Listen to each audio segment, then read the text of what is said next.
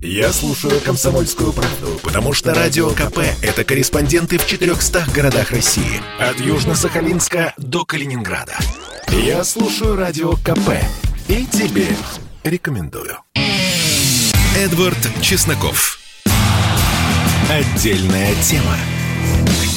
Здравствуйте, люди. Мы позиционируем наше богоспасаемое радио «Комсомольская правда» как свободную платформу для дискуссий носителей разных точек зрения. У нас выступают и Холмогоров, и Максим Шевченко, и Жириновский, и Прилепин. Сейчас у нас э, Борис Вишневский, один из самых известных депутатов Заксобрания Санкт-Петербурга по достаточно печальному поводу. На выборах э, в северной столице наблюдается настоящая атака клонов.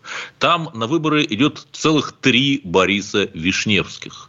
Э, Борис Лазаревич, здравствуйте. Скажите, здравствуйте. а отчество вот у этих клонов, оно тоже Лазаревич? Нет, отчество только у меня, Лазаревич, угу. доставшись от моего, к сожалению, покойного замечательного папы.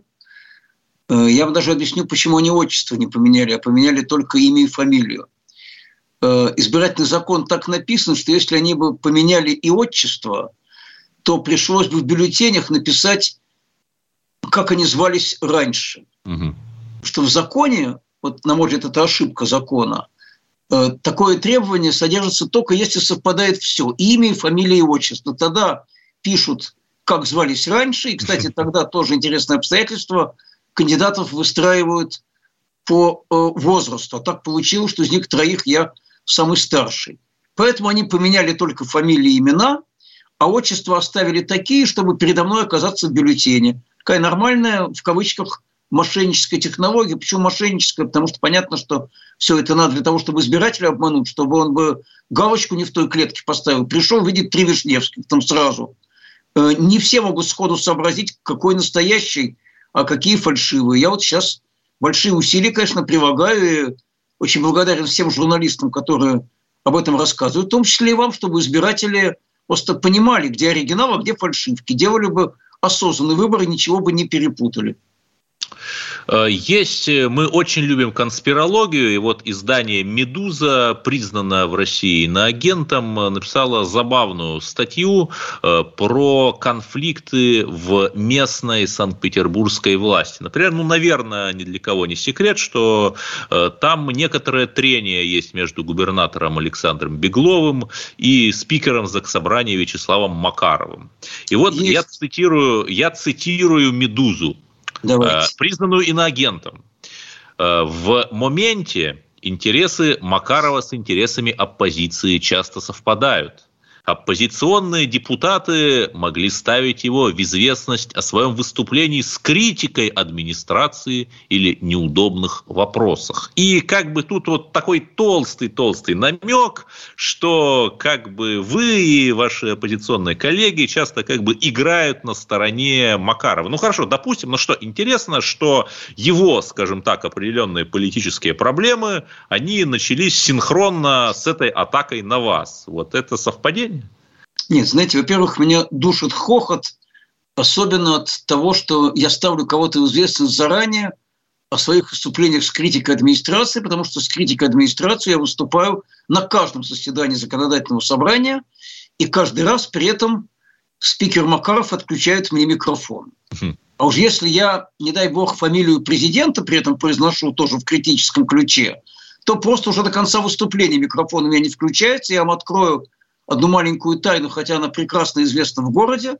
Я уже больше полугода хожу выступать на трибуну с диктофоном в кармане, чтобы, когда мне отключат микрофон, все равно я мог записать хотя бы звук своего выступления, потом выложить это вместе с изображением, потому что те, кто смотрит трансляцию, этого не увидят. Это абсолютная чушь. И более того, э, сейчас ведь какая ситуация? Один из двойников, выставленных против меня, который поменял тоже не только имя, фамилию, но и внешность. Это недавний помощник э, вице-спикера законодательного собрания, правой руки Макарова. Э, города. Зовут его Сергей Соловьев. Этого вице собрание города. Ну, конечно. Да, да, да. Э, э, и этот человек, который баллотируется против меня, еще недавно был помощником у этого вице-спикера. Угу. Человека, которого все время Вячеслав Макаров предложил своим заместителям в законодательном собрании – и мне понятно, что связь там самая прямая. Конфликт между спикером и губернатором, я думаю, что есть. Э, явное его доказательство то, что спикера сейчас отправляют в Москву, в Государственную Думу. Ну, многие считают это такой почетный ссылк, потому что, конечно, влияние его там будет меньше. Э, но э, вот против меня они вполне едины. И «Единая Россия» в законодательном собрании, «Единая Россия» в городской администрации, что я прекрасно понимаю, что к общим усилиям они организовали этих двойников и быстренько поменяли им имена и фамилии. Да, э, давайте все-таки... Поэтому давайте тут без конспирологии все абсолютно очевидно. У губернатора Александра Беглова я это кость в горле и э, заноза в ноге. Очень серьезно. Угу. Понятно. Э, давайте все-таки поговорим о локальной петербургской повестке, с которой Пожалуйста. вы, безусловно, как э, депутат и как кандидат в депутаты идете. Мы много пишем о проблемах э, с мигрантами. Например, в Мурино там регулярно происходит всевозможнейший беспредел, э, столкновения, стычки, бездействие полиции. Вот кто, по-вашему, в этом виноват и что делать? Во-первых, я хочу сказать, что все-таки э, Мурино – это не город, это область. Не, мы знаем, мы знаем. но... За пределами Петербурга. Э, всякий раз, когда имеются беспорядки и столкновения между людьми, но, во-первых, виноваты те, кто такие условия организовал. Знаете, мы еще в прошлом созыве законодательного собрания очень много обсуждали ситуацию с мигрантами в Петербурге. Я тогда еще говорил, что это проблема в первую очередь экономическая – вот если бы, что, кстати, мы, мои коллеги из «Яблока» предлагали еще в прошлом созыве, э, все работодатели были бы обязаны, приглашая мигрантов, обеспечивать их официально жильем, медицинской страховкой, социальной страховкой и прочими благами, может быть, они серьезно бы подумали, а надо ли вообще приглашать или, может быть, взять петербуржцев на эту работу. А пока труд мигрантов оказывается куда более выгодным для работодателей, чем труд петербуржцев, пока они бесправны фактически получают э, полулегально какие-то деньги, которых часть, говорят, даже отдают своим работодателям, и э, пока им можно делать все, что угодно. Ну, вы намекаете, что работодатели, э, э, которые получают деньги от собственных рабочих, это муниципальные всевозможные МУПы и ГУПы. Нет, нет, нет, э, это, это не только они, это, это самый разный бизнес, это и, и могут быть и государственные какие-то предприятия, кстати, им сложнее брать мигрантов все-таки. Это могут быть там частные строительные компании, это, это могут быть управляющие компании, которые работают в, жилищной сфере, там очень распространен этот труд. В общем, пока не будут созданы экономические там требования для, э, для того, чтобы те, кто приглашает мигрантов, были обязаны обеспечивать им нормальные условия, э, это будет продолжаться, и эта проблема, она чисто экономическая. Что касается столкновений, если полиция на них реагирует не так, как надо, значит, это абсолютное бездействие полиции, там, с моей точки зрения. Вот, вот мое отношение к этому. Да, э, но здесь вас ваши оппоненты могут упрекнуть в каком-то национализме, при том, что из партии «Яблоко» за национализм выгоняют избави Бог, там вообще какой национализм. Э, мне, мне абсолютно все равно, э, откуда э, пригласили этих мигрантов для того, чтобы они работали в Петербурге. Это могут быть и люди из российской глубинки там точно так же. И точно так же они могут приехать из российской глубинки, и здесь их, их могут поселить, там, зарегистрировать их, их 20 человек в одной комнате, и, значит, и платить им там серую зарплату, и не давать им никакой медицинской страховки, знаете, они могут быть также полностью, полностью бесправны. Вот пока не будут обеспечены их права, ситуация не регулирует. Потому что если выяснится, что права их надо обеспечивать, то, может быть, та же строительная компания или другая, она предпочтет именно петербуржцев набирать, а не приглашать откуда-то. Понимаете, она, они приглашают мигрантов потому, что это им выгодно, на них гораздо меньше затрат – и, соответственно, они получают большую прибыль. Это вообще не зависит от национального происхождения этих людей абсолютно, как я считаю. Да. И, э, наверное, завершая, у нас там буквально минута остается, еще Пожалуйста. одна такая петербургская проблема – это самокатчики. Очень часто на Невском проспекте люди на электросамокатах в кого-то врезаются, есть э, даже пострадавшие, в том числе тяжело раненые. Вот надо ли как-то регулировать, может быть, запрещать самокаты или, наоборот, разрешать? Я, я думаю, что их не надо запрещать, но, но, но нужно, конечно, вводить очень серьезные ограничения, и чтобы не бросали где попало, и скорость им принудительно ограничивать, и делать какие-то полосы специальные, где они могли бы ездить, и регулировать это так, что они представляют опасность. Я сам много раз на тротуарах, в том числе Невского проспекта, значит, видел спешащих с дикой скоростью самокатчиков с трудом от них уворачивался. Вне всякого сомнения, это серьезнейшая проблема, и, и это нужно регулировать.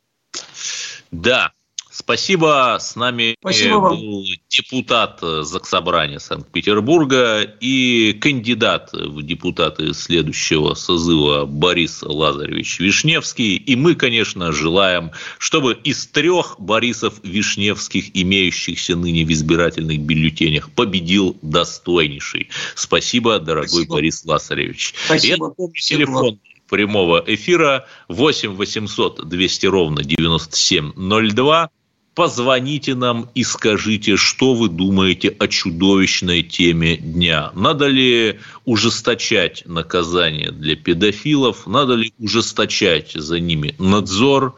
Позвоните и скажите, что же думает русский глубинный народ об этой болезненной, сложной теме, но которую все-таки надо решать. И на следующем блоке мы поговорим о невероятных приключениях россиян в России. Я слушаю Радио КП, потому что здесь Сергей Мартан, Дмитрий Гоблин-Пучков, Тина Канделаки, Владимир Жириновский и другие топовые ведущие. Я слушаю Радио КП и тебе рекомендую. Эдвард Чесноков. Отдельная тема. Когда не о чем говорить, мы говорим или о геях, или о мигрантах. Ну, давайте поговорим о ком-то из них. Надержон Рахманов в Бутырском суде э, сейчас слушает собственное дело. Дело это интересное. Данный россиянин, у него есть да, российское гражданство, э, является классическим многоженцем в том плане, что он обманывал э, выманивая у них деньги. Это интересно. Давайте поговорим э, с человеком, который глубоко копнул э, в это дело, Александр Байко, корреспондент э, комсомолки. Ну вот, Александр, здравствуйте. Расскажите, пожалуйста, об удивительных приключениях Надержона Рахманова в России. На связи, да? Да, да, на связи. Отлично. Значит, э, господин Рахманов, э, он, в общем, себя не чувствует виновным абсолютно.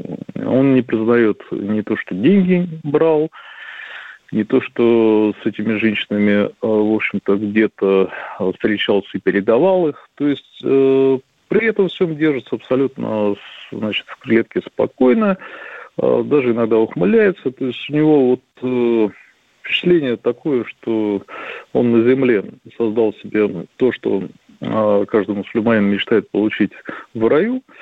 А, то есть женщины не только его значит, а, ублажали, но вот женщин, но... Но женщин, которых э, он обманул, все-таки не 70 количество их. Не 33.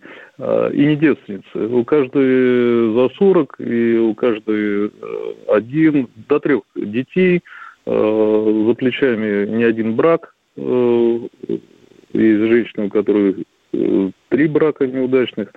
Но дело не в этом. Дело в том, что этот человек, он чувствует, что он считает, что он, ему это досталось, ну, это должно было быть его. То есть он и ну, как, как, да, а вот вы расскажите о каких-то да. конкретных приключениях вот этого подозреваемого.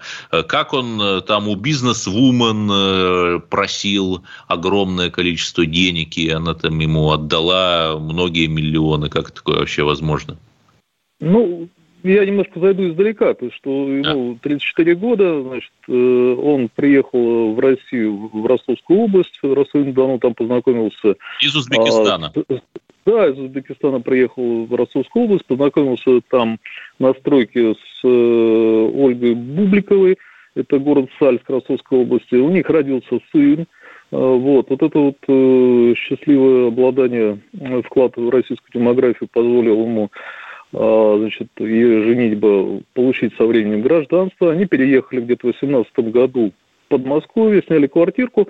И вот неизвестно, пока, пока даже не могу до, до конца разобраться, то ли они попали под влияние какой-то группировки, которая, в общем-то, подсказала им эту идею, то ли он сам такой догадливый.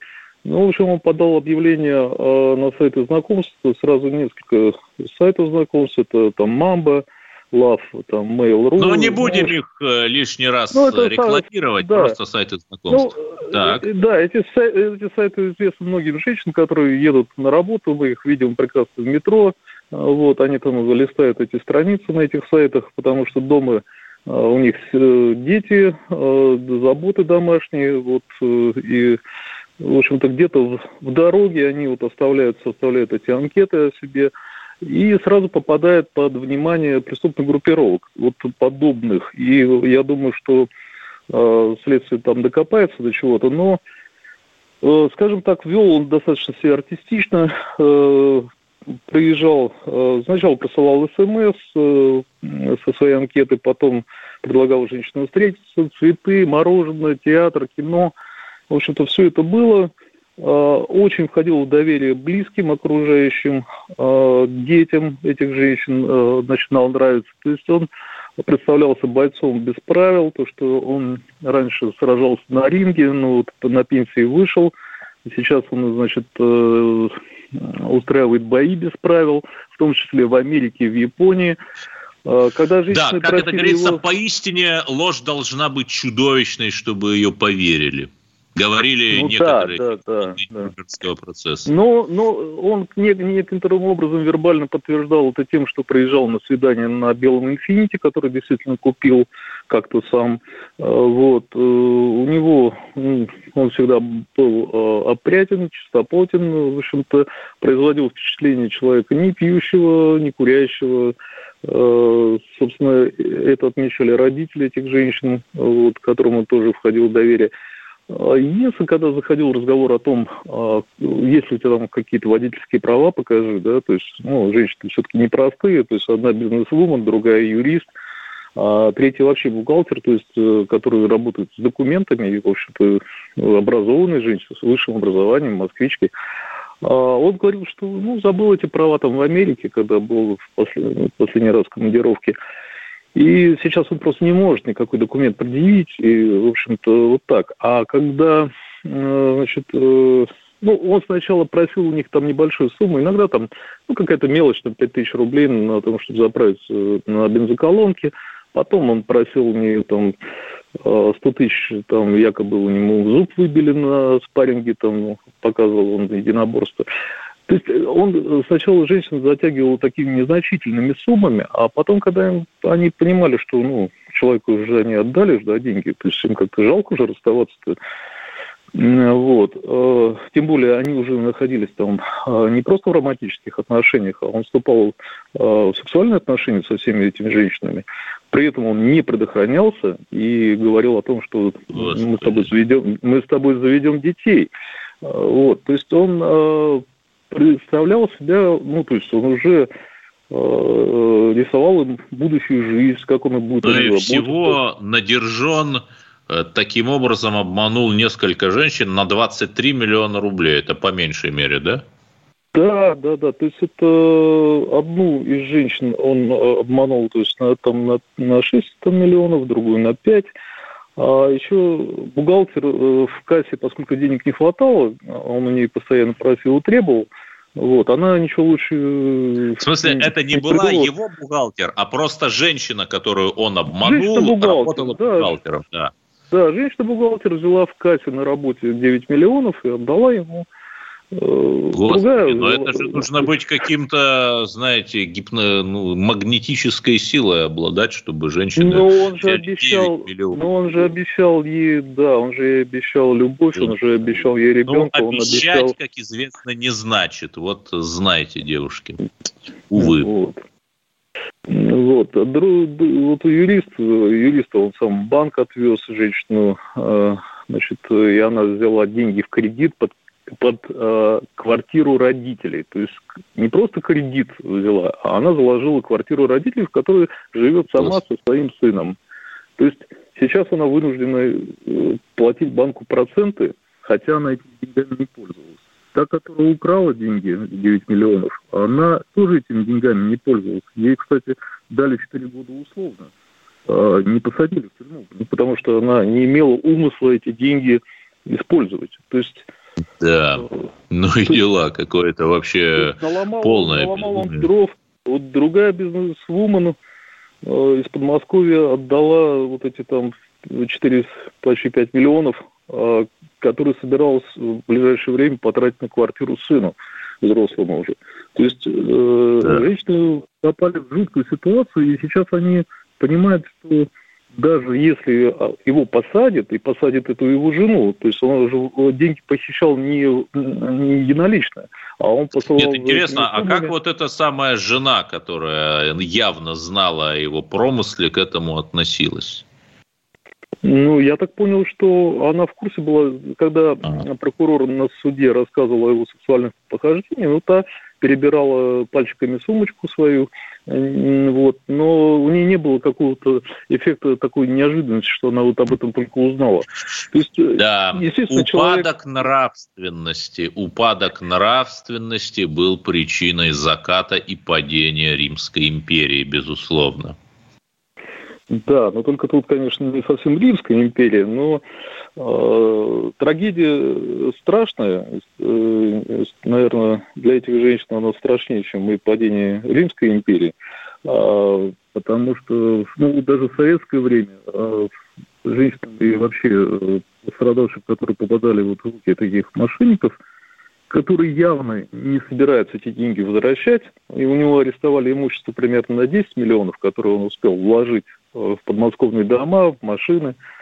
А, а примерно там 11-12 миллионов найти до сих пор не могут, потому что ну, не могут найти. Может быть, закопал где-то, может быть, еще, но деньги он... Ну, может быть, в криптовалюту вывел, которая виртуальная такая. Ну, да. возможно, возможно, он эти деньги отдал каким-нибудь э, мошенникам, которые всю, э, всему этому его научили. То есть мы сейчас не можем только предполагать. А следствие вообще не исключает, что таких обманутых Рахмановым женщин может быть гораздо да. больше. Да, спасибо, спасибо. С нами был э, Александр Бойко, корреспондент КП, э, рассказавший о невероятном аферисте Рахманове, который обманул многих женщин на 23 миллиона рублей, а может и больше. Оставайтесь на волнах радио «Комсомольская правда», потому что в следующем блоке мы поговорим о токсичной маскулинности, конечно.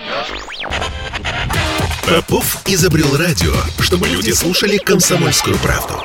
Я слушаю радио КП и тебе рекомендую. Эдвард Чесноков. Отдельная тема. Представьте себе, что телеканал «Дождь» на обсуждение какой-нибудь программы про Украину пригласил бы Захара Прилепина, Егора Просвирнина и бойца ДНР какого-нибудь, например. Конечно, это представить сложно. А вот э, РБК действительно очень уважаемое, э, почтенное издание, которое подсчитало, что Белоруссия получила российских дотаций на 100 миллиардов долларов к 2017 году. Уважаемые, конечно, газеты РБК написала статью о том, что такое токсичная маскулинность. В качестве комментаторов э, там э, феминистки Залина Маршинкулова, журналистка, фемактивистка Настя Красильникова и так далее, и так далее. То есть это как если бы про, в статье о трех поросятах позвали там волка и льва, например, вот комментировать. Да?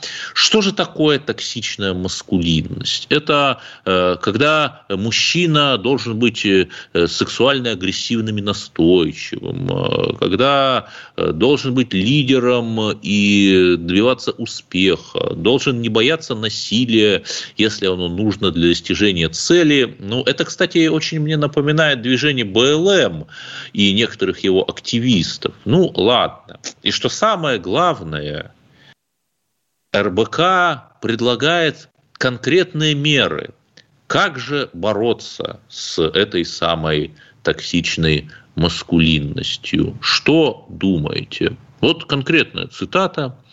«Э, Пора поприветствовать мужчину, свободного в самоопределении и избавленного от социальных ограничений. Подождите, но социальные ограничения – это, например, то, что мы честно работаем, а не воруем. От этого социального ограничения тоже нужно избавиться. Ну, видимо, нужно, э, если они так пишут. И самое это главное, нужно принимать э, все разнообразие э, современной сексуальной ориентации и гендерной идентичности. Просто превосходно. Еще бы вспомнили они, э, что русских геев в Латвии запрещают им э, называть себя Ивановыми, только Ивановс, например, запрещают э, свои родные фамилии иметь в документах. Классический, кстати, колониализм, но вы же не понимаете, это другое. Вот давайте попробуем разобраться с экспертом. У нас на, на линии Максим э, Киселев, доктор социальной психологии, профессор практики Центра предпринимательства и инноваций Скалтеха. Михаил Юрьевич, здравствуйте. Ну вот э, как вы прокомментируете все эти публикации вроде бы солидного издания про экономику о токсичной маскулинности? Вы знаете, но э, тематика токсичной маскулинности, она э, давно уже с нами, что называется, и, конечно, она в первую очередь, очевидно, приходит к нам не только из гендерных исследований, но и из феминистских движений разного рода. А, я думаю, что токсичная маскулинность сама по себе все-таки в наибольшей степени относится к именно стереотипом того мужского поведения, которое может быть действительно для кого-то э, опасным или вредным. То есть это те стереотипы, которые касаются там женоненавистничества и так дальше. Вот. Я бы не расширял так понимание токсичной мускулинности на то, что надо э, ну, всем в одинаковой степени принимать, предположим, то, что сейчас так широко э, может ну, в том числе как бы проводиться в общественном сознании как отсутствие полов и так дальше. То есть, ну, э, это будет большой крайностью. Вот. Что касается э, гомофобии, которая тоже сюда вставляется, естественно, в контекстах вот токсичной мускулинности, но э, в целом мне кажется, что любое общество по-хорошему должно быть более толерантным и как бы относиться с наверное, с большей степенью толерантности к тому, что люди имеют право определяться, в том числе, наверное, э, в своих ориентациях. Э, ну и преследовать, я считаю, наверное, что преследовать меньшинство – за какого-то рода вещи, ну, очевидно, это тоже край. Абсолютно с вами согласен. И русское меньшинство, гонение на которое в Прибалтике или на Украине можно сравнить только с гонениями на евреев в нацистской Германии, и русское меньшинство, конечно же, требует к себе толерантности. Ну, однозначно вообще дело в том, что э, дискриминировать людей ни по какому признаку, я считаю, нельзя. Это совершенно неправильно. И в этом смысле, конечно, дискримини... дискриминировать людей по признаку национальности, да, это, к сожалению, в истории человечества очень грустный опыт Холокоста и очень трагичный и страшный. Он уже был. И, в общем, хотелось бы, чтобы такого рода вещи не повторялись. Ну, кстати, вот в эти дни отмечается еврейский Новый год, так что с Новым годом, братья евреи, конечно же. И еще следующий вопрос. Но, понимаете, если вот говорить об этих, безусловно, э, мрачных, черных чертах, которые есть вот у некоторых представителей сильного пола, да, это пренебрежение к женщине, это когда там мужчина может избить женщину, не дай бог, когда он смотрит на женщину как на вещь, то это-то все свойственно именно не столько там для центральной России, а, скажем так, для глобального юга, э, для сообществ, которые с точки зрения антропологии являются, ну, такими более архаическими, да, там, феодальными, например, для запрещенного Талибана это будет свойственно, наверное, несколько больше, чем для Рязанской области. И мне так казалось, ну, чисто по логике, что там феминистки, которых цитирует РБК, и сам РБК должны бы призывать к секуляризации, демократизации именно этих сообществ, которые в том числе на территории России есть. Но вот э, они как-то вот э, не пишут о том, э, что вот где-то там на глобальном юге вероятность того, там, что девушки сделают женское обрезание и в 13 лет выдадут замуж в качестве третьей жены, она несколько выше, чем в Рязанской области. Ну, э, я с вами безусловно согласен. Здесь, э, в общем, по-видимому, статья не касалась э, реально очень серьезных проблем, которые возникают вот в таких местах, э, как, как сейчас в Афганистане, да, когда, в общем-то, одна из наиболее таких действенных угроз э, со стороны запрещенного Талибана является опять вот в такой гендерной дискриминации женщин, когда женщинам не разрешено будет э, там посещать учебные заведения без, условно говоря, там совсем закрытой формы одежды, когда им могут преподавать только женщины и так дальше.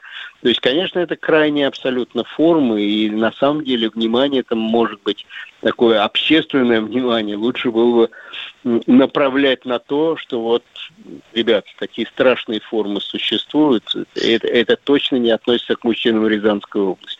Да, безусловно, и вот эти вот миграционные процессы, которые просто в силу демографических параметров вот этого глобального юга происходят, они, в общем, привносят в ту же самую Рязанскую область тот достаточно спорный, я бы сказал, нетрадиционный для России дискурс, о котором мы говорим. Но вот опять э, почему-то не бьют э, тревогу. И мне это тоже кажется, я вспоминаю там классика Фильфа и Петрова, вот Эллочка Людоедка знала такое слово гомосексуализм. То есть это просто модно. Вот сейчас модно говорить там про токсичную маскулинность. Они об этом пишут и говорят, в общем, даже слабо понимая, что и о чем. Совершенно точно, да, Элочка Людоедка даже знала слово эксгибиционизм, правда, не вполне знала, что оно означает. Но э, видите как, когда возникает тема вот э, такого рода, ну, скажем так, э, горячо обсуждаемая со стороны Э, там, скажем, феминисток, э, разных представителей разных полов и так дальше, то всегда возникают крайности, всегда, неизбежно, которые будут э, продвигать очень тенденциозный взгляд на проблему. Ну вот мне кажется, что, быть может, такой взгляд и отразился в статье РБК в какой-то степени. Понятно. Спасибо. С нами был Максим Киселев, доктор социальной психологии, профессор практики Центра предпринимательства и инноваций Сколтеха. 8 800 200 ровно 9702. Мы продолжаем принимать звонки и ждем ваши звонки. Давайте поговорим э, об этом совершенно чудовищном, конечно, преступлении.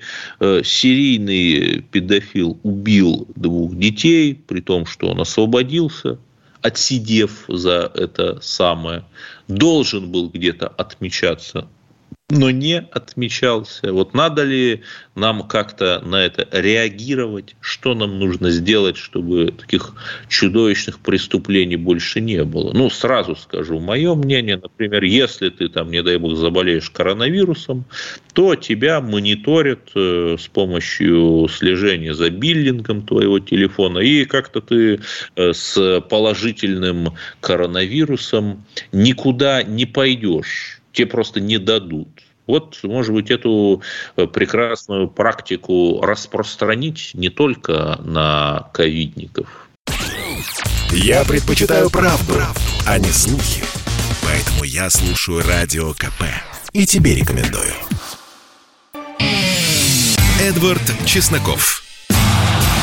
Отдельная тема. И у нас есть звонки в наш прямой эфир. Елена из Великого Новгорода. Вы на линии. Здравствуйте. Здравствуйте. Звоню вам первый раз. Э, не судите очень строго. Я хочу сказать, что насчет педофилов вы спрашивали мнение. Сегодня я послушала Евгения Сатановского, который ведет на радио FM Вести передачу от трех до пяти. Вот по поводу этого он сказал очень много своих откровений. Вот все, все, что он сказал там, я под каждым словом подписываюсь. Я думаю, что пересказывать это мне будет очень сложно. Его, наверное, лучше послушать в записи. Да, спасибо. Мы тоже любим Евгения Яновича. Еще у нас есть звонок, очень тяжелая, больная тема. Анатолий из Подмосковья. Добрый вечер. Вот, хотелось бы знать ваше мнение по поводу самосуда и по поводу смертной казни, как бы за данное преступление.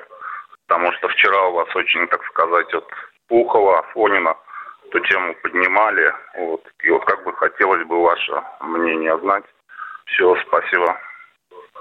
Я, безусловно, против самосуда, но в то же время любое следствие и любой суд должны учитывать все обстоятельства дела. В данном случае состояние аффекта, э, в котором вот эти вот линчеватели устраивают суд, э, все э, их эмоциональные травмы, и так что, конечно же, самосуд – это плохо, но вот опять, если бы система контроля за такими людьми работала, подождите, ну давайте вот этот вот цифровой, ну не скажу концлагерь, цифровой мир, который является уже данностью нашей новой нормальности, поставим на службу добру, наконец.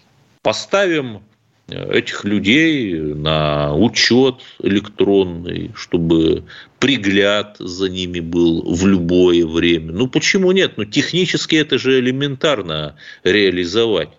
И это не черное зеркало, это вот э, тот же самый способ, каким э, люди, больные коронавирусом, предохраняются от того, чтобы не заражать других людей. По крайней мере, в Москве такая система есть. И коллега, уважаемый радиослушатель, дозвонившийся, спросил мое отношение к смертной казни. Ну, знаете, я человек добрый, русский человек, это вообще добрый человек. В Российской империи смертных э, казней было очень мало при Екатерине э, Великой, когда мы, например, воссоединились э, с Белой Русью, была одна казнь, если, да, не считать э, там э, тяжелых случаев во время подавления Пугачевского бунта, о котором писал Пушкин, была одна казнь, собственно, Пугачев. А, но человек злоумышлял, покушался на государственный строй. Вот одна казнь за более чем два десятка лет правления Екатерины Великой. И при этом страна расширялась, создавались чудесные произведения архитектуры и культуры. Потом опять э, в... есть очень такие интересные подсчеты что вот за 19 и начало 20 века до 14 года э, было казнено менее 5000 человек. То есть это еще раз за более чем 100 лет. В среднем э, получается всего по несколько человек в год. Да? И при том большинство из них э, это вот 2000, э, э, это вот 1906-1907 год, так называемая Столыпинская реакция, ну, просто успокоение, когда самых отъявленных погромщиков, да, судили военно-полевые суды. И опять же, вот Россия блистательно развивалась Э, так что нет панацеи. А вот другое дело, что да, изолировать таких людей, сажать их на пожизненное, да, тут нужно, тут нужно и стоит об этом подумать. Есть ли у нас еще звонки? Владимир из откуда я не понял? Из Ставропольского края, да, вы на линии. Ставропольский. Да, да, добрый вечер всем радиослушателям, добрый вечер. вот я очень возмущен вот этим страшным-страшным случаем э, по отношению к детям. Неужели нашему правительству интересно держать свой народ в таком страхе? Сейчас 1 сентября прошло, дети идут в школу, каждый родитель боится. А вернется ли мой ребенок домой? Да сколько может такое продолжаться? Да, смертная казнь, ну, страшное дело. Но извините, когда приходит беда в дом, когда вот эта страшная смерть или, э, господи, я не могу спокойно говорить об этом, когда мой ребенок не возвращается домой, смертная казнь принимает от этих педофилов, ребята, извините, и давайте избавляться от них – чтобы мы жили спокойно, чтобы наши ну, еще раз, это, это мнение, это мнение исключительно нашего радиослушателя. Мы, безусловно, э, против бессудных расправ, мы за мир и добро. Э, еще есть у нас кто-то? Роман из Санкт-Петербурга. Вот как раз э, с Бориса Вишневского начали, вами закончим. Что, кстати, о Борисе Вишневском думаете? Да, ой, я хотел про педофилов, но сейчас про Вишневского. Вишневский – это прекрасный человек и мечта многих петербуржцев иметь такого губернатора. Он уже много лет известен, он заботится об архитектуре, он заботится о сохранении садов, он заботится вообще о культурном престиже нашего города. Это очень хороший человек. Всех призываю голосовать именно за настоящего Бориса Лазаревича Вишневского, а не за тех позорных людей, которые под него подделались.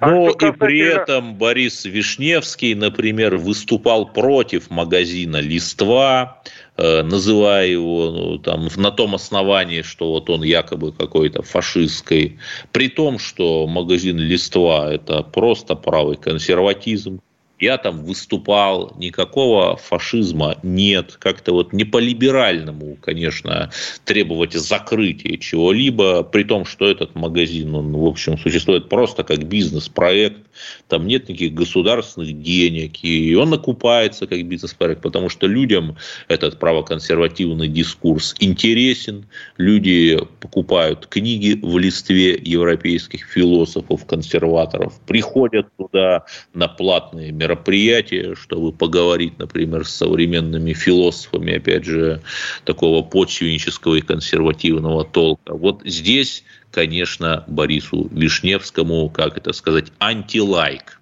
за неподдержку этого магазина «Листва». Ну, а мы с вами прощаемся, потому что радио «Комсомольская правда» говорит вам о русских победах первым. Эдвард Чесноков. Отдельная тема.